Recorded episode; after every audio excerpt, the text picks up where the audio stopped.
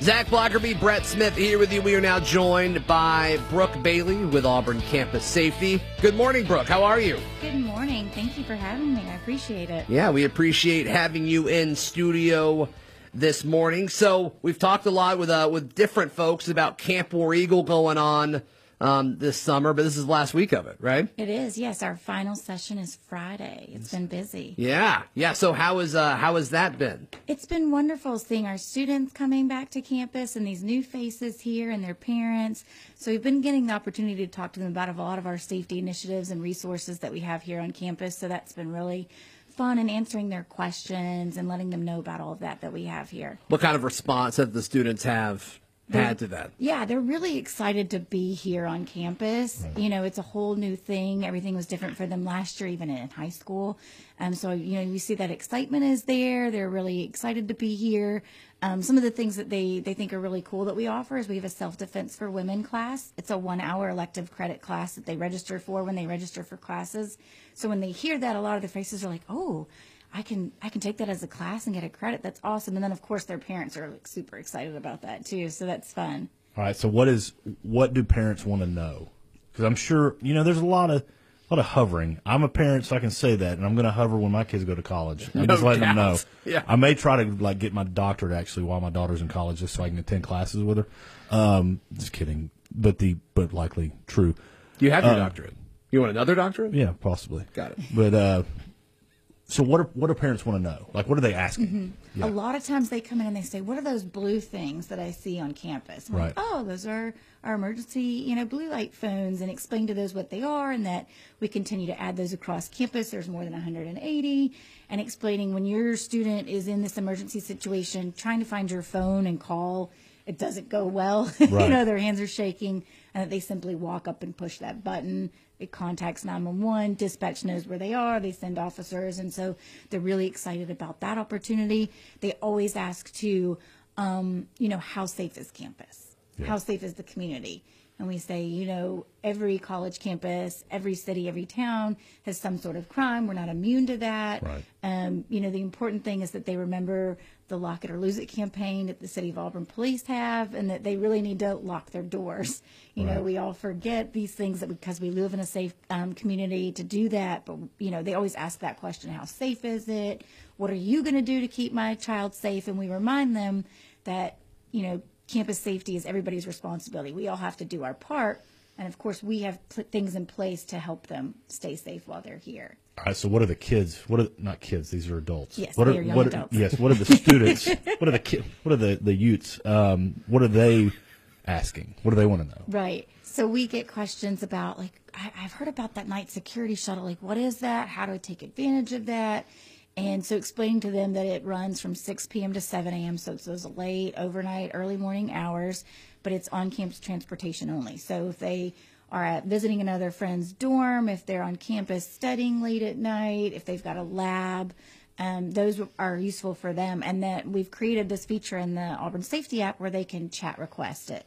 So we know that a lot of them don't want to call and actually speak to someone. So we developed that. And so they're always um, really interested in that feature that they can use that. And then we have to remind them that it's by request only. It's not going to drive around and look for you to pick you up. You have to actually ask for it. And it's going to be that door to door transportation anywhere on campus. Man, those are great options though for safety reasons. 'cause, I mean, that's a huge. You know, that's such a big deal. Um, the and, and another big thing, I'm sure, and I'm, when, y'all are talking about like the, and I'm going to butcher. I forgot the name of it. The the thing that sits down as the alerts. Is it AU The AU alert? alert. hmm Man, that is even even with me being on council, I know a bunch of people in the community use AU Alert as things have unfolded. And in the last year and year and a half, we've got a lot of information, breaking, obviously, sometimes breaking news information from AU. Yeah, all, all, all the news folks they, they quote the AU alert alert. thing Yes. as, the, as the as the news. Yeah, Yeah, they I'm, do. and I'm sure parents think that's a great deal too because they feel connected. Does I mean is that fair? Yes, that's very fair. And, the, and since we do have those short codes that they text, and Mm-hmm. so that they can quickly get them, because that's what we stress to them is that their student putting their cell phone number, registering that with AU Alert, because the text message is going to be the fastest way they get that. Right. And then we encourage them to use it as well. And so they text Auburn Family, one word, to 226787, which is the word campus. And then they're automatically enrolled in it. And that's the same thing that our campus or that our community members use too. Because as you mentioned, I have friends that live here that they don't work at the university, they don't have students there yet, but they want to get those because they want to know what's happening on campus or impacting campus. It's important. It's important. I mean, campus is a big part of uh, our community, regardless of, of who you are here. So I, I think that's a huge deal. We're joined this morning by Brooke Bailey with Auburn Campus Safety. We continue our conversation in just a moment. Zach Blackerby, Brett Smith here with you, joining us in studio. Brooke Bailey with Auburn Campus Safety. So you guys have some uh, some safety training classes happening over the month of July. Yes, that's correct. So we offer these regularly um, every every month for our employees, and then regularly each fall and spring semester for our students. So we've recently started back in person now. Before we were doing those virtually, but coming up July 13th, we have emergency preparedness and active shooter response. So if they are um, an employee with the university, they register through the fast train system.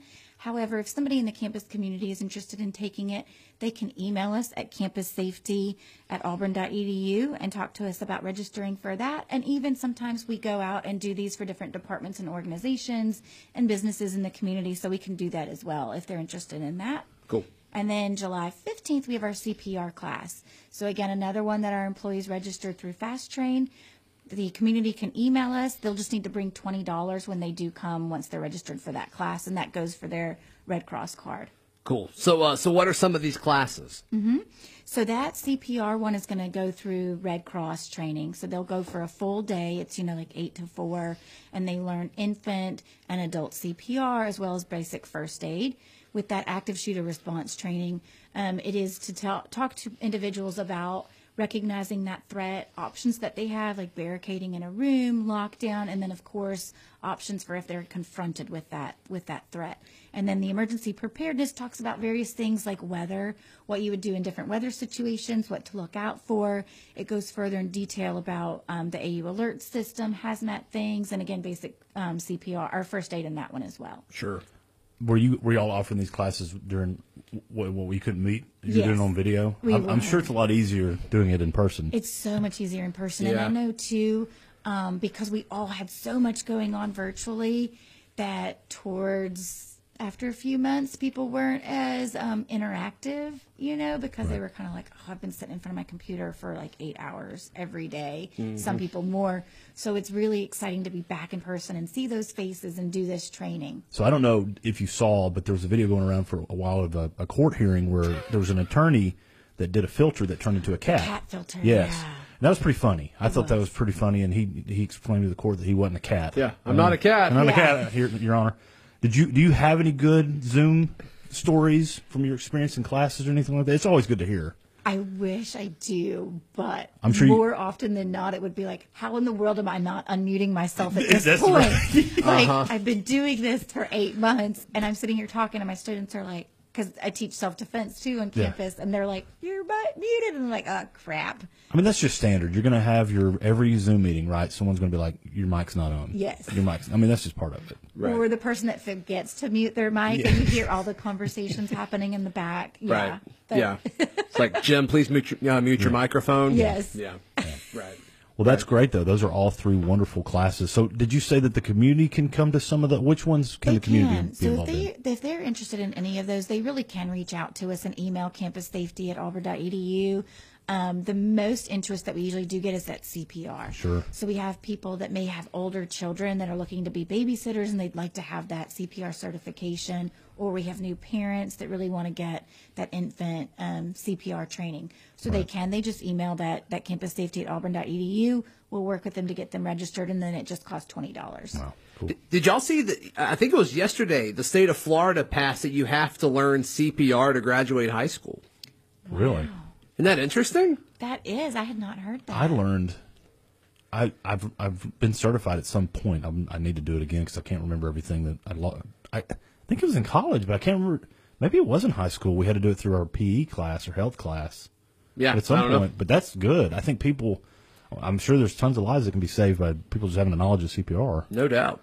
I mean, and, and is it is it is CPR? I don't know much about it. Is it is it a difficult thing, or is it just kind of knowing what to do? It's just knowing what to Yeah. do, the steps to take, you know, just recognizing that having somebody go call 911 somebody may be going getting those AEDs, the, the automated external defibrillators, and then knowing the process of, of, of delivering CPR until those first responders can, can get there. And speaking of those AEDs, we do have those in over 150 campus buildings.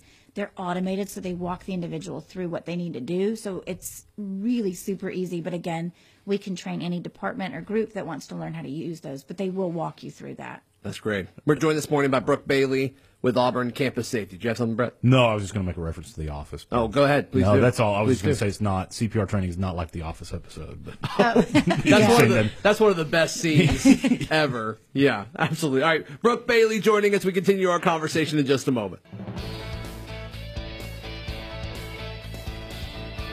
Final few minutes here of this hour of Auburn Opelika this morning. Zach and Brett joined by Brooke Bailey with Auburn Campus Safety. Weather is always a, a, a big thing in regards to, to safety. How has that really impacted what you guys have done over the summer? I'm sure the heat is a factor. I'm sure uh, I'm sure the weather that we experienced last week was a has has been a factor. Uh, what's been the latest with all of that? Yeah, definitely. So weather's always a constant here in Alabama, as we all know. We don't just have where it's hurricane season and then that's it. You know, we have everything going on. There's always fall, summer weather. Um, so you mentioned, you know, last weekend we had the tropical depression weather where we were under tornado watches. So once that happens, our office, our emergency operations center is activated and we're tracking it. Um, and we do open up those two shelters on campus during a tornado watch for the duration of a tornado watch. And anybody can come there. Anybody in the community that needs a more suitable place to, to shelter can come to any of those locations. So, you know, we're always mindful of that, letting people know ahead of time what to expect. But we really want them to have that trusted weather service um, so that they have multiple ways to get alerts. Sure.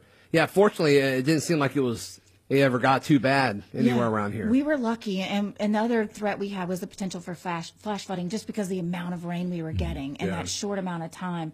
Thankfully, we didn't have any of those issues here, um, but we're always prepared for those, and, and just kind of reminding individuals that th- those are the, the potential threats. So we're going to have a full stadium this year. We didn't have a full stadium last year for football. Um, there's going to be a lot of people new coming to town that are going to be wanting to kind of stretch their legs. Um, is that kind of been kind of talks about what this football season is going to look like? Because it's going to be a little bit different, right? Because you're going to have people wanting to make up for last year. Right. Is yes. that what does that look like from a safety standpoint? So from that standpoint, we already start those conversations with athletics, with the City of Auburn Police, Fire, and EMS. Those are conversations we've already had, and then we have weekly as well leading up to games.